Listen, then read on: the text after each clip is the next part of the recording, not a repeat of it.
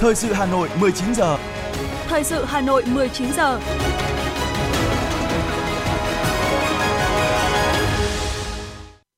Kính chào quý vị và các bạn. Bây giờ là chương trình thời sự của Đài Phát thanh và Truyền hình Hà Nội. Chương trình hôm nay Chủ nhật, ngày 22 tháng 10 năm 2023 có những nội dung chính sau đây. Kỳ họp thứ 6 Quốc hội khóa 15 sẽ khai mạc vào ngày mai 23 tháng 10. Phó Bí thư Thường trực Thành ủy Nguyễn Thị Tuyến dự lễ đón nhận huân chương lao động hạng 3 và công bố quyết định xã đạt chuẩn nông thôn mới nâng cao năm 2022 tại huyện Mỹ Đức. Lãnh đạo thành phố yêu cầu tiếp tục đảm bảo cấp nước sạch ổn định an toàn cho người dân khu đô thị Thanh Hà. Việt Nam thuộc nhóm các nước kiểm soát tốt lạm phát tại châu Á. Phần tin thế giới có những thông tin Mỹ, Nhật, Hàn tập trận không quân ba bên tại bán đảo Triều Tiên. Hội nghị thượng đỉnh Mỹ, Liên minh châu Âu EU đề ra tầm nhìn và nhiệm vụ của hai bên trong thời gian tới. Israel kêu gọi công dân rời khỏi Ai Cập, Jordan ngay lập tức trong bối cảnh căng thẳng leo thang. Sau đây là nội dung chi tiết. Thưa quý vị, kỳ họp thứ 6 Quốc hội khóa 15 sẽ khai mạc vào sáng ngày mai 23 tháng 10. Tại kỳ họp này, Quốc hội sẽ xem xét thông qua 9 dự án luật bao gồm Luật đất đai sửa đổi, Luật kinh doanh bất động sản sửa đổi, Luật nhà ở sửa đổi, Luật tài nguyên nước sửa đổi, Luật viễn thông sửa đổi, Luật quản lý bảo vệ công trình quốc phòng và khu quân sự, Luật lực lượng tham gia bảo vệ an ninh trật tự ở cơ sở, Luật căn cước công dân sửa đổi, Luật các tổ chức tín dụng sửa đổi.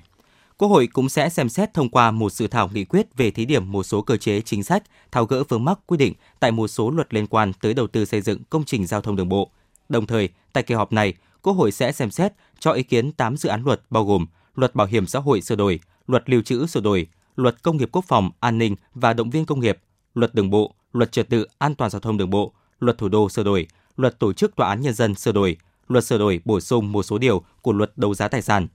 Kỳ họp cũng tiến hành chất vấn và trả lời chất vấn của đại biểu Quốc hội. Kết quả lấy phiếu tín nhiệm sẽ được thông tin công khai trên các phương tiện thông tin đại chúng ngay sau khi Quốc hội thông qua nghị quyết để cử tri nhân dân biết và theo dõi. Xin chuyển sang những thông tin của thành phố. Sáng nay, Ủy viên Trung ương Đảng, Phó Bí thư Thường trực Thành ủy Hà Nội Nguyễn Thị Tuyến, trưởng ban chỉ đạo chương trình số 04 của Thành ủy đã dự lễ đón nhận huân chương lao động hạng 3 và công bố quyết định xã đạt chuẩn nông thôn mới nâng cao năm 2022 xã Hương Sơn, huyện Mỹ Đức – huân chương lao động hạng 3 Chủ tịch nước trao tặng cho Đảng bộ, chính quyền và nhân dân xã Hương Sơn vì đã có thành tích xuất sắc trong công tác từ năm 2017 đến năm 2021, góp phần vào xây dựng chủ nghĩa xã hội và bảo vệ Tổ quốc. Chủ tịch Ủy ban nhân dân thành phố Hà Nội quyết định công nhận xã Hưng Sơn đạt chuẩn nông thôn mới nâng cao năm 2022 là sự ghi nhận của cả hệ thống chính trị xã Hưng Sơn, hơn 10 năm qua thực hiện chương trình mục tiêu quốc gia về xây dựng nông thôn mới, nông thôn mới nâng cao.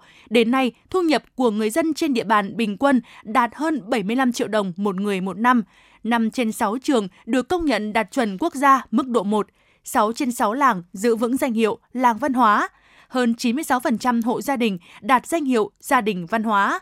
Về xây dựng cơ sở hạ tầng, xã Hương Sơn đã huy động hơn 1.000 tỷ đồng, kiên cố 100% đường giao thông trong khu dân cư, hơn 35% đường nội đồng, phục vụ nhân dân đi lại, sản xuất thuận tiện, an toàn. Sau nông thôn mới nâng cao, Đảng bộ, chính quyền và nhân dân xã Hương Sơn tiếp tục phấn đấu trở thành xã nông thôn mới kiểu mẫu đầu tiên của huyện Mỹ Đức.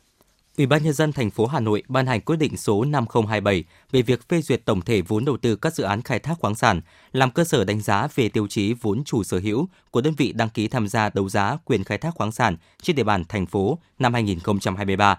Theo đó, đối với mỏ cát Cổ Đô 1, xã Cổ Đô, xã Phú Cường, huyện Ba Vì, tổng vốn đầu tư dự án là hơn 76,4 tỷ đồng. Mỏ cát Cổ Đô 2, xã Cổ Đô, xã Phú Cường, huyện Ba Vì, tổng nguồn vốn là hơn 78,1 tỷ đồng – mỏ Thanh Triều, xã Phú Cường, huyện Ba Vì, tổng vốn dự án là hơn 33,2 tỷ đồng. Mỏ Châu Sơn, xã Châu Sơn, huyện Ba Vì, có tổng vốn hơn 16,7 tỷ đồng. Mỏ Tây Đằng, Minh Châu, huyện Ba Vì, có tổng vốn là gần 81 tỷ đồng. Mỏ Thượng Cát, phường Liên Mạc, quận Bắc Từ Liêm, có tổng số vốn hơn 15,5 tỷ đồng.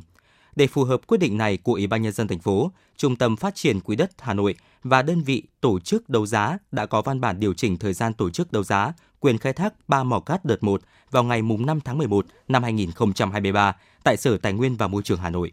Liên quan đến việc chất lượng nước không đảm bảo dẫn đến việc dừng hoạt động trạm cấp nước cục bộ tại khu đô thị Thanh Hà, huyện Thanh Oai, Ủy ban nhân dân thành phố Hà Nội đã giao Sở Xây dựng kiểm tra có phương án cấp nước sạch đảm bảo ổn định an toàn cho người dân. Tin từ Văn phòng Ủy ban nhân dân thành phố Hà Nội, thời gian vừa qua trên địa bàn thành phố Hà Nội xảy ra việc thiếu nước cục bộ ở một số khu vực thuộc phường Trung Văn, khu vực trường Đại học Hà Nội nằm giữa hai quận Nam Từ Liêm, Thanh Xuân do nằm cuối nguồn của hệ thống cấp nước thuộc công ty Viwaco quản lý. Nguyên nhân là do lượng nước cấp cho địa bàn của công ty Viwaco từ nguồn sông Đà và nguồn sông Đuống thiếu hụt so với nhu cầu. Tuy nhiên, việc thiếu hụt này đã được công ty Viwaco giải quyết bằng các giải pháp theo kế hoạch đã đặt ra như vận hành hệ thống bơm để đảm bảo cấp cho khu vực xa nguồn, điều tiết luân phiên, cải tạo mạng lưới giảm thất thoát, vận động nhân dân sử dụng nước hiệu quả, tiết kiệm. Đến nay, các địa điểm trên đã được giải quyết cấp nước ổn định.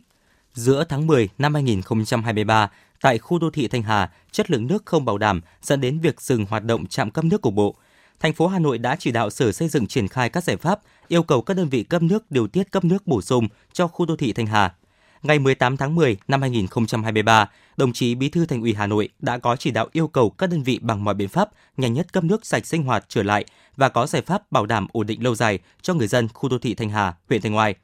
Ủy ban nhân dân thành phố đã chỉ đạo giao Sở Xây dựng chủ trì phối hợp với các đơn vị liên quan kiểm tra, giả soát, có phương án cấp nước sạch bảo đảm ổn định, an toàn cho nhân dân. Theo kết quả điều tiết nguồn cấp vệ bổ sung cho khu đô thị Thanh Hà, công ty cổ phần nước mặt sông Đuống đã phối hợp với công ty trách nhiệm hữu hạn một thành viên nước sạch Hà Nội, công ty cổ phần Biwaco điều tiết nguồn cho công ty trách nhiệm hữu hạn một thành viên nước sạch Hà Đông để cấp nguồn cho khu đô thị Thanh Hà. Khu đô thị Thanh Hà nằm cuối nguồn của hệ thống nước mặt sông Đuống với đường ống truyền tải từ nhà máy về khu đô thị Thanh Hà là hơn 40 km. Về lâu dài, khu đô thị Thanh Hà với nhu cầu sử dụng nước khoảng 27.500 m khối một ngày đêm sẽ được cấp nước từ nhà máy nước mặt sông Đà giai đoạn 2 với công suất lên đến 600.000 m khối một ngày đêm và nhà máy nước mặt Xuân Mai công suất 300.000 m khối một ngày đêm hoàn thành. Theo đánh giá trong giai đoạn trước mắt, các nguồn bổ sung như trên chưa đảm bảo đáp ứng nhu cầu. Vì vậy, thành phố Hà Nội tiếp tục chỉ đạo công ty cổ phần nước mặt sông Đuống tiếp tục phối hợp với công ty trách nhiệm hữu hạn một thành viên nước sạch Hà Nội, công ty cổ phần Viwaco điều tiết nguồn cho công ty trách nhiệm hữu hạn một thành viên nước sạch Hà Đông để điều tiết tối đa nguồn cấp cho khu đô thị Thanh Hà thành phố Hà Nội đã cho phép công ty cổ phần nước mặt sông Đuống bổ sung đoạn tuyến D700 trên địa bàn quận Hoàng Mai để bổ sung khối lượng và tăng áp lực cho khu vực cuối nguồn các huyện phía Nam thành phố. Công ty nước sạch Hà Nội tăng nguồn nước ngầm để điều tiết nguồn sông Đuống cho khu đô thị Thanh Hà. Công ty cổ phần đầu tư nước sạch sông Đà tăng tối đa công suất cấp nước, đảm bảo cấp nguồn cho thành phố Hà Nội công ty cổ phần nước sạch Thanh Hà xây dựng giải pháp khắc phục đảm bảo cấp nước ổn định cho người dân, trong đó xác định rõ tổng nhu cầu sử dụng nước, sản lượng tự khai thác từ trạm cấp nước ngầm, sản lượng cần bổ sung từ hệ thống cấp nước tập trung, thời gian cần hỗ trợ, điều tiết nguồn cấp trong khu vực dự án, khẩn trương cải tạo trạm cấp nước cục bộ trong khu đô thị Thanh Hà, đảm bảo công suất đã được chấp thuận với chất lượng nước theo tiêu chuẩn mới của Bộ Y tế thành phố giao Ủy ban nhân dân huyện Thanh Oai, Ủy ban nhân dân quận Hà Đông tăng cường công tác kiểm tra, giám sát chất lượng nước sạch tại khu đô thị Thanh Hà, tuyên truyền người dân sử dụng nước tiết kiệm, hiệu quả, tránh lãng phí, đảm bảo trật tự an toàn xã hội. Sở Xây dựng sẽ tiếp tục đôn đốc các đơn vị phối hợp tăng nguồn cung và điều tiết, giảm nguồn cấp từ nguồn sông Đuống, sông Đà cho công ty nước sạch Hà Nội và công ty Viwaco để bổ sung nguồn cấp cho công ty nước sạch Hà Đông điều phối cấp về khu đô thị Thanh Hà công ty cổ phần nước mặt sông Đuống triển khai xây dựng trạm tăng áp cục bộ trên đường 70 để điều tiết tăng lượng cấp nước cho khu vực Hà Đông và khu đô thị Thanh Hà. Thành phố cũng thành lập chỉ đạo tổ công tác liên ngành kiểm tra việc thực hiện đầu tư xây dựng trạm cấp nước tại khu đô thị Thanh Hà và xử lý vi phạm nếu có.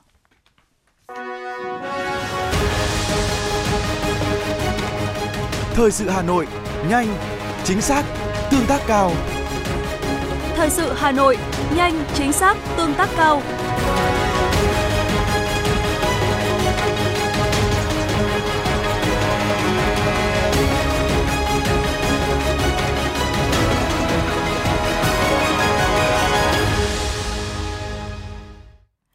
Thưa quý vị và các bạn, sau hơn 10 năm đi vào cuộc sống, việc thực thi những cơ chế đặc thù trong luật thủ đô năm 2012 đã mang lại những kết quả tích cực trong công tác quản lý của Hà Nội. Tuy nhiên vẫn còn nhiều vướng mắc, đòi hỏi phải sớm sửa đổi luật thủ đô cho phù hợp với thực tiễn, đáp ứng yêu cầu phát triển của thủ đô, trong đó đặc biệt cần phân cấp, phân quyền và tăng chính sách đặc thù để thủ đô có thể phát triển bứt phá. Ngày mai, kỳ họp thứ 6 Quốc hội khóa 15 sẽ khai mạc. Tại kỳ họp này, Quốc hội sẽ cho ý kiến vào dự thảo luật thủ đô sửa đổi. Đây là dự án luật có ý nghĩa đặc biệt quan trọng, là nền tảng pháp lý mở đường cho sự phát triển của thủ đô Hà Nội. Dự án luật phải thể chế hóa được các quan điểm mới nhất, trực tiếp nhất liên quan đến thủ đô Hà Nội như Nghị quyết số 15 năm 2022 của Bộ Chính trị về phương hướng, nhiệm vụ phát triển thủ đô Hà Nội đến năm 2030, tầm nhìn đến năm 2045 với mục tiêu xây dựng phát triển thủ đô xứng đáng là trung tâm đầu não chính trị quốc gia, trái tim của cả nước, trung tâm lớn về kinh tế, văn hóa, giáo dục và đào tạo, khoa học công nghệ và hội nhập quốc tế, trở thành đô thị thông minh, hiện đại, xanh, sạch đẹp, an ninh, an toàn, văn hiến, văn minh hiện đại, phát triển nhanh và bền vững, có sức lan tỏa để thúc đẩy vùng đồng bằng sông Hồng, vùng kinh tế trọng điểm Bắc Bộ và cả nước cùng phát triển. Để đạt được mục tiêu đó, Hà Nội cần được trao quyền chủ động hơn, linh hoạt và hiệu quả hơn trong quản lý quản trị để phát huy được tiềm năng, phát triển tương xứng với vị thế, vai trò. Trong buổi làm việc với Ban Thường vụ Thành ủy Hà Nội về việc thực hiện một số nghị quyết của Quốc hội và xây dựng dự án luật thủ đô sửa đổi, Chủ tịch Quốc hội Vương Đình Huệ đã nhận định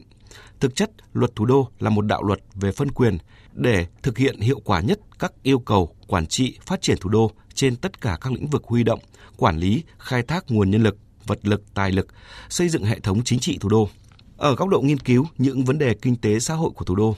tiến sĩ chuyên gia kinh tế Nguyễn Minh Phong cho rằng vấn đề phân cấp phân quyền được đặt ra mạnh mẽ và là bài toán quan trọng cần tìm lời giải hữu ích khi sửa đổi luật thủ đô bởi những yêu cầu thực tiễn của cuộc sống. Hà Nội là thủ đô với cái vị thế đặc biệt của mình. Và nó là hội tụ nơi hội tụ và lan tỏa rất nhiều những cái nguồn lực kể cả kinh tế kể cả xã hội vượt trội à, cũng như là xuất hiện rất nhiều những cái vấn đề cũng rất đặc biệt vượt trội à, so với các cái tỉnh thành à, mặt bằng chung của cả nước. Nếu chậm giải quyết hoặc là nếu mà khai thác không hết ấy, thì nó sẽ tác động xấu tới không chỉ phát triển thủ đô mà cả của cả nước nữa. Và cuối cùng chúng tôi thấy rằng là trong thực tế thời gian qua kể cả Hà Nội, kể cả Hồ Chí Minh và các nơi khác ấy, phân cấp phân quyền nhiều thì tốt hơn là không phân cấp phân quyền. Nó giúp cho làm tăng cái hiệu quả kinh tế xã hội lên. Và từ đó nó sẽ tạo căn cứ thực tiễn cho cái quá trình này được tăng tốc. Theo các chuyên gia, hoàn thiện pháp luật về tổ chức và hoạt động của chính quyền đô thị và luật thủ đô theo hướng phân quyền phân cấp trên tất cả các lĩnh vực để tạo sự bứt phá, tự chủ, tự quyết của thủ đô gắn với điều kiện đặc thù phát triển kinh tế xã hội của Hà Nội là việc làm cần thiết và có ý nghĩa quan trọng trong bối cảnh hiện nay. Nhấn mạnh đây là đạo luật riêng quy định cho thủ đô Hà Nội, vừa là thủ đô hành chính của cả nước, vừa là một đô thị đặc biệt của cả nước. Nguyên Chủ tịch Ủy ban dân thành phố Hà Nội Nguyễn Thế Thảo cho rằng cần thống nhất khẳng định tính vượt trội của các cơ chế chính sách được xây dựng trong luật thủ đô sửa đổi theo phương châm tăng quyền hạn đi liền với tăng trách nhiệm đây là luật thủ đô, chứ không phải luật ở hà nội. Cho nên tất cả những cái gì thể hiện trong luật này là luật chúng ta phải quyền hạn về trách nhiệm và tất cả các thứ đó để chúng ta xây dựng thủ đô của đất nước Việt Nam, chứ không phải xây dựng thành phố Hà Nội. Nên cái quan điểm này, tôi nghĩ rằng là chúng ta phải quán triệt rất sâu sắc. Và khi Hà Nội vinh dự được làm thủ đô rồi, thì trách nhiệm của Hà Nội phải gương mẫu đi đầu. Đồng tình với quan điểm này, tiến sĩ Chu Mạnh Hùng, Chủ tịch Hội đồng Trường Đại học Luật Hà Nội cho rằng, phân quyền và kiểm soát quyền lực cần được giải quyết thấu đáo để đạt được cái đích quan trọng là hiệu lực, hiệu quả, phát huy tính năng động, chủ động, nhạy bén của cấp chính quyền. Khi mà nói đến vấn đề kiểm soát quyền lực thì là nhà làm luật rồi cơ quan có thẩm quyền cũng phải chú ý đến việc là đón đầu cái hướng sửa đổi các đạo luật hiện tại và trong tương lai bởi vì là thực hiện cái chủ trương của đảng, thì nhà nước và đặc biệt là chính phủ cũng có cái hướng để đẩy mạnh cái phân quyền và phân cấp. Và vì vậy thì các luật và các cơ quan nhà nước được giao chủ trì là xây dựng dự thảo các luật hoặc sửa đổi các luật thì cũng đều có cái hướng để mà tiệm cận tới việc là phân quyền và phân cấp các chuyên gia cũng cho rằng xây dựng và hoàn thiện các tiêu chuẩn, quy chuẩn trong các lĩnh vực quản lý chuyên môn, cung ứng các dịch vụ công cơ bản, thiết yếu để làm cơ sở cho việc kiểm soát các nhiệm vụ đã phân quyền, phân cấp trách nhiệm của chính quyền các cấp của thủ đô. tăng cường kiểm soát tính hợp pháp trong việc quyết định các vấn đề được phân cấp phân quyền của chính quyền thủ đô, đồng thời tăng cường sự tham gia của người dân vào giám sát hoạt động của các cơ quan chính quyền thủ đô. Vai trò của người dân cần được phát huy tích cực hơn vào quá trình quyết định các vấn đề của thủ đô theo thẩm quyền được phân cấp. Thưa quý vị và các bạn, đẩy mạnh phân cấp ủy quyền là chủ trương lớn của Đảng, Nhà nước nhằm phát huy tinh thần chủ động của các cấp, các ngành, đồng thời nâng cao hiệu quả quản lý nhà nước và phục vụ nhân dân. Tuy nhiên, việc triển khai còn bộc lộ không ít hạn chế, trong đó phân cấp ủy quyền một số lĩnh vực chưa đi liền với cơ chế, nguồn lực. Thời gian qua, vấn đề an cư tại Hà Nội của nhiều người dân đang gặp nhiều khó khăn thành phố đang có hơn 1.500 khu nhà tập thể cũ xuống cấp gắn với cuộc sống của gần 250.000 người. Vấn đề cải tạo tập thể cũ đã được Hà Nội đặt ra từ hơn 20 năm trước. Mục tiêu đến năm 2015 sẽ hoàn thành, nhưng đến nay mới chỉ có 19 khu nhà tập thể cũ được cải tạo. Người dân sống trong nhà tập thể xuống cấp như ông Nguyễn Văn Hưng ở tập thể Nghĩa Tân, quận Cầu Giấy mong mỏi. Chúng tôi ở cũng không yên tâm mong sao sớm triển khai xây dựng lại tập thể cũ để chúng tôi còn ổn định cuộc sống. Cứ mỗi khi có một nhà máy xí nghiệp được di rời ra ngoại thành, người dân Hà Nội lại khấp khởi hy vọng nơi đây sẽ được xây dựng những công trình công cộng phục vụ cộng đồng. Thế nhưng hy vọng lại thành thất vọng khi các cao ốc lần lượt mọc lên trên đất tại đây với mật độ ngày càng dày đặc. Quy hoạch băm nát nên phải trả giá dẫn đến tình cảnh tắc đường càng thêm trầm trọng và cứ mưa lớn là ngập úng. Một số người dân cho biết ngập đến đuôi không đi được, chết máy suốt. Đường Lê Văn Lương về về trong tối hiệu này là xây nhiều đô thị, nhiều nhiều nhà cao tầng quá. Mật độ dân số quá đông, để đi lại là luôn luôn tắc đường, thường xuyên tắc đường. Cùng với những chung cư cũ là những nhà chung cư cao tầng mọc lên, được xây dựng thiếu quy hoạch trong tổng thể chung, thiếu hạ tầng xã hội, dẫn đến nỗi khổ của các phụ huynh khi xếp hàng từ đêm chờ nộp hồ sơ cho con. Bởi lẽ trường học luôn bị thiếu, một số phụ huynh chia sẻ. Đêm qua lúc khoảng 11 giờ đêm, hai vợ chồng tôi đèo vợ đến xong tôi về nhà tôi nghỉ ngơi xong sau tôi đến tôi xong với vợ khoảng từ 1 giờ đến 3 giờ cứ thế tranh nhau lúc đấy lúc 11 giờ có khoảng tầm 40 phụ huynh xong rồi sau cứ tăng dần đều đi sáng thì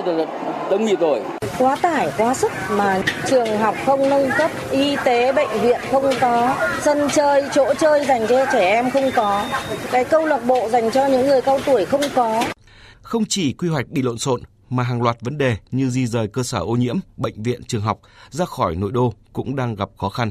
Nhiều vấn đề lớn do lịch sử để lại đến nay vẫn chưa có đủ điều kiện để giải quyết dứt điểm như các trục đường giao thông, thoát nước, nhà siêu mỏng, siêu méo. Theo các chuyên gia và các cơ quan quản lý, Hà Nội không thể giải quyết những vấn đề này do luật thủ đô hiện hành thiếu quy định về các cơ chế đặc thù. Lấy ví dụ về việc di rời Đại học Bách khoa, tại phiên họp thứ 26 của Ủy ban Thường vụ Quốc hội mới đây, Ủy viên Bộ Chính trị, Bí thư Thành ủy Hà Nội Đinh Tiến Dũng cho rằng nếu mà giao cơ quan trung ương được cơ sở giáo dục tự chủ thì tôi nghĩ là 5 năm, 10 năm, 20 năm nữa cũng không bao giờ triển khai được. Và thực tế chứng minh như cái đại quốc gia vừa rồi, kể từ ngày khởi công đến nay đã xong đâu. Mà xong nó có chuyển được các cơ sở con lên đâu. Do ngân sách là trung ương bố trí rất rõ ràng. Lúc thì chủ đầu tư là đảng quốc gia, lúc thì đưa về bộ xây dựng, bây giờ lại đưa về đảng quốc gia. Để tháo gỡ khó khăn vướng mắc cụ thể, cần phát huy tinh thần chủ động, sáng tạo, dám nghĩ, dám làm, dám chịu trách nhiệm vì cái chung ở mỗi cơ quan, đơn vị, cả cấp trên và cấp dưới Ví dụ như trường hợp 20 quận huyện chưa đủ điều kiện về con người để tiếp nhận phân cấp, lập, thẩm định phê duyệt quy hoạch. Ủy viên Bộ Chính trị, Bí thư Thành ủy Hà Nội Đinh Tiến Dũng từng gợi ý cách giải quyết là không nhất thiết phải có nhân sự cứng ở quận, huyện mà có thể vận dụng cơ chế cho phép các quận, huyện thuê chuyên gia, đơn vị khác như Viện Quy hoạch Xây dựng Hà Nội thực hiện chức năng này. Kết quả phân cấp ủy quyền đến nay xét cho cùng mới là bước đầu. Nhiệm vụ phân cấp ủy quyền càng ngày sẽ càng khó khăn hơn. Nếu không giải quyết ổn thỏa những hạn chế trong giai đoạn thực hiện bước đầu thì sẽ làm chùn bước về sau. Và ngược lại, nếu làm thành công thì chắc chắn đầu đã xuôi, đuôi sẽ lọt.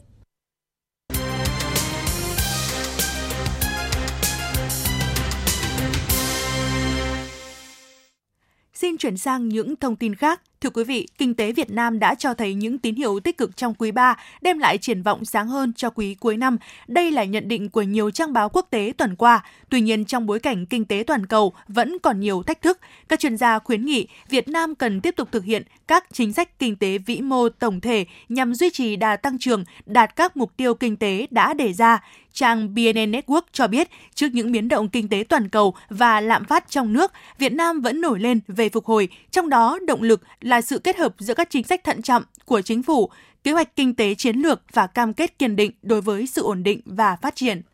Tính đến hết tháng 9, chỉ số giá tiêu dùng chỉ tăng trên 3,1%. Với kết quả này, Việt Nam thuộc nhóm các nước kiểm soát tốt lạm phát tại châu Á. Nhóm hàng lương thực thực phẩm chiếm khoảng 1 phần tư chi tiêu tiêu dùng của người dân. Đây cũng là nhóm hàng có tác động lớn tới chỉ số giá tiêu dùng. Nguồn cung dồi dào, giá bán ổn định nên những người nổi trợ cũng yên tâm khi mua sắm. Với các doanh nghiệp, chính sách hỗ trợ như giảm 2% thuế giá trị gia tăng đã góp phần giúp doanh nghiệp giảm chi phí ngay từ đầu vào, qua đó giảm giá thành sản phẩm để kích cầu tiêu dùng.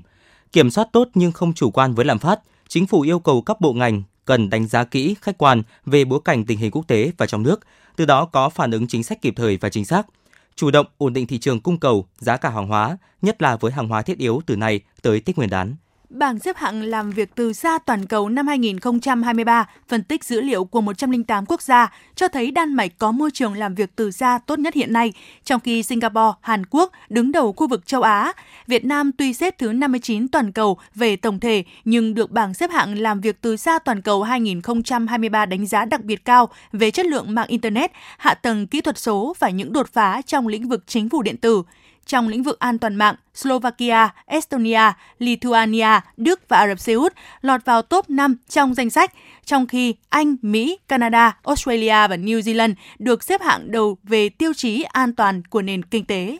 Cục Cảnh sát Quản lý Hành chính về Trật tự xã hội Bộ Công an và Tổng Công ty Bưu điện Việt Nam đã ký kết thỏa thuận hợp tác triển khai đề án số 06 của Chính phủ về phát triển ứng dụng dữ liệu về dân cư, định danh và xác thực điện tử, phục vụ việc chuyển đổi số quốc gia giai đoạn 2022-2025, tầm nhìn đến năm 2030.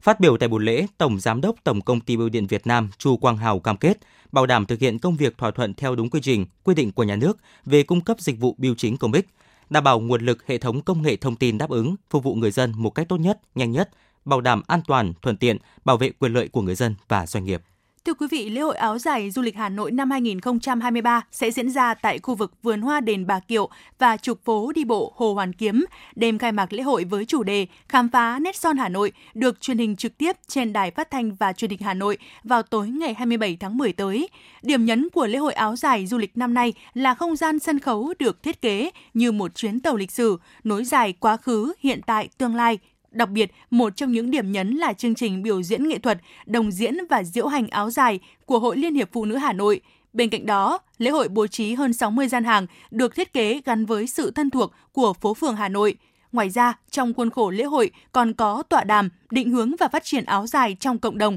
và kết nối du lịch diễn ra vào ngày 29 tháng 10, chương trình nghệ thuật âm nhạc nhịp phố cùng các hoạt động bên lề khác.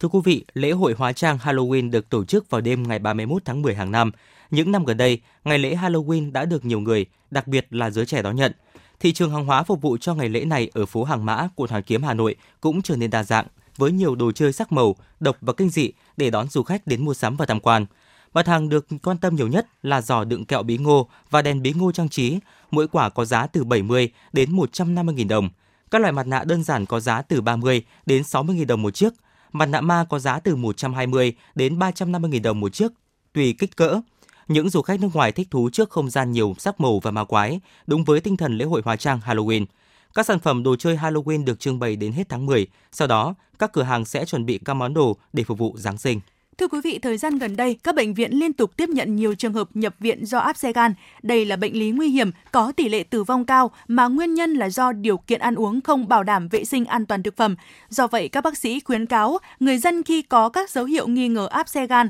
cần đến ngay cơ sở y tế có đầy đủ trang thiết bị hiện đại, bác sĩ có chuyên môn cao để được phát hiện, xử trí, điều trị kịp thời, tránh biến chứng nguy hiểm xảy ra.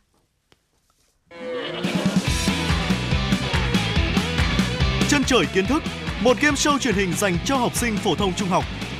Chinh phục đỉnh cao với chân trời kiến thức. Cuộc thi có 3 đội chơi, 4 vòng thi, bao gồm hành trang, lấy đà, tiếp sức và cán đích. luật chơi hấp dẫn, câu hỏi thú vị. Ai sẽ là nhà vô địch của cuộc thi? Game show chân trời kiến thức phát sóng trên kênh 1 và các nền tảng số của Đài Hà Nội, app Hà Nội On, YouTube, website hanoionline.vn.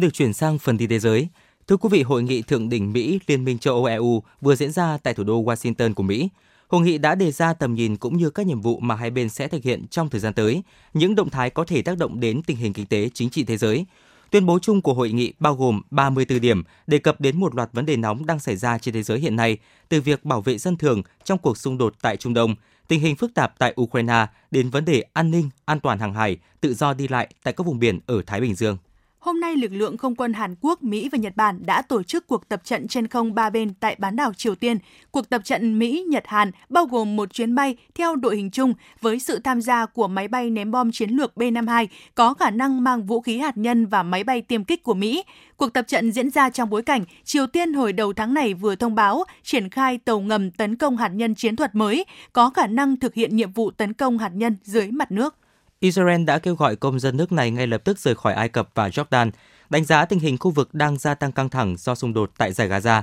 Thông báo được đưa ra chỉ vài ngày sau khi Israel triệu hồi toàn bộ nhân viên ngoại giao tại Thổ Nhĩ Kỳ do lo ngại về an ninh. Hơn 1.000 người di cư đã đến quần đảo Canary của Tây Ban Nha chỉ trong ngày 21 tháng 10 sau khi thực hiện hành trình nguy hiểm từ châu Phi. Theo tổ chức từ thiện Working Borders, ít nhất 1.000 người di cư đã thiệt mạng khi vượt biên trong năm nay quyền Bộ trưởng Bộ Di cư Tây Ban Nha đã cam kết gói viện trợ trị giá 50 triệu euro để hỗ trợ quần đảo Canary đối phó với dòng người di cư bất thường. Hàn Quốc ghi nhận thêm các trường hợp mắc bệnh viêm da nổi cục ở bò tại hai trang trại của nước này sau khi trường hợp đầu tiên được phát hiện hôm 20 tháng 10. Bệnh viêm da nổi cục ở bò là bệnh truyền nhiễm cao, gây viêm da, sốt và biếng ăn ở bò, thường dẫn tới giảm lượng sữa, thậm chí khiến bò chết. Là căn bệnh có khả năng lây lan cao, ảnh hưởng đến gia súc và cho bò qua muỗi và côn trùng. Tuy nhiên, bệnh này không gây nguy hiểm cho người. Sáng ngày 22 tháng 10, huyện Riding ở miền trung Nepal ghi nhận liên tiếp 3 trận động đất có độ lớn trên 4, gây ra nhiều rung chấn ở thủ đô Kathmandu. Trung tâm Nghiên cứu và Giám sát Động đất Quốc gia Nepal cho biết trận động đất mạnh nhất có độ lớn 6,1 xảy ra vào lúc 7 giờ 39 theo giờ địa phương. Các trận động đất đã làm hư hại nhiều ngôi nhà nằm ở khu vực núi non miền trung nước này. Đến nay, không có trường hợp thương vong nào được ghi nhận. Được biết, từ đầu năm đến nay, Nepal ghi nhận tổng cộng 58 trận động đất có độ lớn từ 4,0 đến 6,3 độ Richter. Bão Noma đã gây ra mối đe dọa về gió thổi cực mạnh, lũ quét và nước dâng cao tại khu nghỉ mát nổi tiếng ở Mexico ngày 21 tháng 10. Trung tâm bão quốc gia Mexico dự báo cơn bão có thể đe dọa tới tính mạng người dân ở khu vực du lịch và nghỉ dưỡng này, nơi sinh sống của hàng trăm nghìn người, trong bối cảnh mưa lớn và lũ quét kéo dài trong suốt cuối tuần này.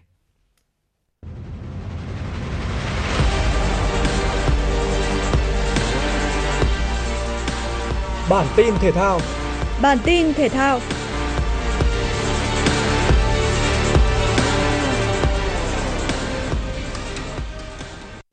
Tại giải cờ vua thiếu nhi thế giới, có 7 kỳ thủ Việt Nam đang đứng trong top 10 ở các nhóm tuổi sau 5 vòng đấu.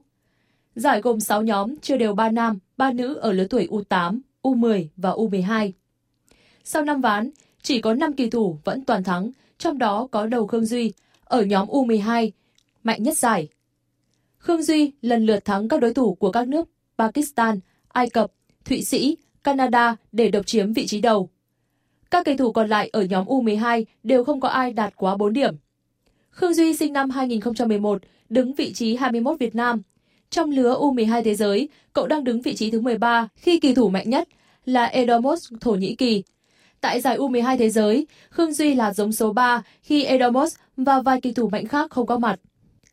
Sau Đại hội Thể thao châu Á lần thứ 19 đầy ấn tượng, thành phố Hàng Châu Trung Quốc đang được kỳ vọng sẽ tiếp tục tổ chức thành công Đại hội Thể thao Người Khuyết tật châu Á lần thứ tư ASEAN Paragames 2023. Với khẩu hiệu Những trái tim hội tụ, những giấc mơ tỏa sáng, chương trình thi đấu của ASEAN Paragames 2023 gồm 566 nội dung thuộc 22 môn thể thao được tổ chức tại 19 điểm thi đấu tại Hàng Châu. Lễ khai mạc Asian Paragame 2023 diễn ra vào ngày hôm nay 22 tháng 10 và lễ bế mạc đại hội vào ngày 28 tháng 10 tại sân vận động thuộc Trung tâm Thể thao Hoàng Long ở thành phố Hàng Châu. Đoàn thể thao người khuyết tật Việt Nam tham dự Asian Para Games 2023 với 48 vận động viên, tranh tài ở 7 môn thể thao gồm điền kinh, bơi, cử tạ, cờ vua, bóng bàn, cầu lông và taekwondo. Mục tiêu của thể thao người khuyết tật Việt Nam tại kỳ đại hội năm nay là phấn đấu giành từ 3 đến 4 huy chương vàng. Tại vòng 8 Bundesliga, Bayern Munich duy trì mạch trận thắng bất bại ngay trên sân của Mainz 05. Hôm xám chính là đội bóng kiểm soát thế trận và nhanh chóng vươn lên dẫn trước 2-0 sau 16 phút thi đấu với các pha lập công của Kingsley Coman và Harry Kane. Trước khi hiệp 1 kết thúc, Anthony Kaki giúp đội chủ nhà rút ngắn cách biệt xuống 1-2 ở phút 43. Sau hiệp 2, Bayern tiếp tục là người nắm thế trận, tạo nhiều pha bóng nguy hiểm hơn, nhưng chỉ tiếc rằng chỉ có thêm bàn thắng ấn định tỷ số 3-1 của Leon Goretzka ở phút 59. Chiến thắng này giúp Bayern có được 20 điểm sau 8 vòng đấu với 6 trận thắng, 2 hòa, nhưng vẫn chưa thể trở lại vị trí quen thuộc, đó là ngôi đầu Bundesliga. Ở lượt trận cùng giờ, các đội cạnh tranh nhóm đầu với thầy trò huấn luyện viên Thomas Tuchel là Bayern Leverkusen và Stuttgart đều giành chiến thắng. Leverkusen đánh bại Wolfsburg 2-1 ngay trên sân đối phương bằng các bàn thắng của Frimpong và Alex Guemido. Trung tâm Dự báo Khí tượng Thủy văn Quốc gia thông tin, dự báo thời tiết đêm nay và ngày mai, khu vực Hà Nội nhiều mây, đêm không mưa, ngày nắng gián đoạn, gió đông bắc cấp 2, cấp 3, đêm và sáng trời lạnh, nhiệt độ thấp nhất từ 21 đến 23 độ, nhiệt độ cao nhất từ 26 đến 28 độ. Quý thính giả vừa nghe chương trình thời sự của Đài Phát thanh và Truyền hình Hà Nội. Chỉ đạo nội dung Nguyễn Kim Khiêm, chỉ đạo sản xuất Nguyễn Tiến Dũng, tổ chức sản xuất Trà My, chương trình do biên tập viên Nguyễn Hằng, phát thanh viên Quang Minh Thúy Hằng cùng kỹ thuật viên Kim Thoa thực hiện. Thân mến chào tạm biệt.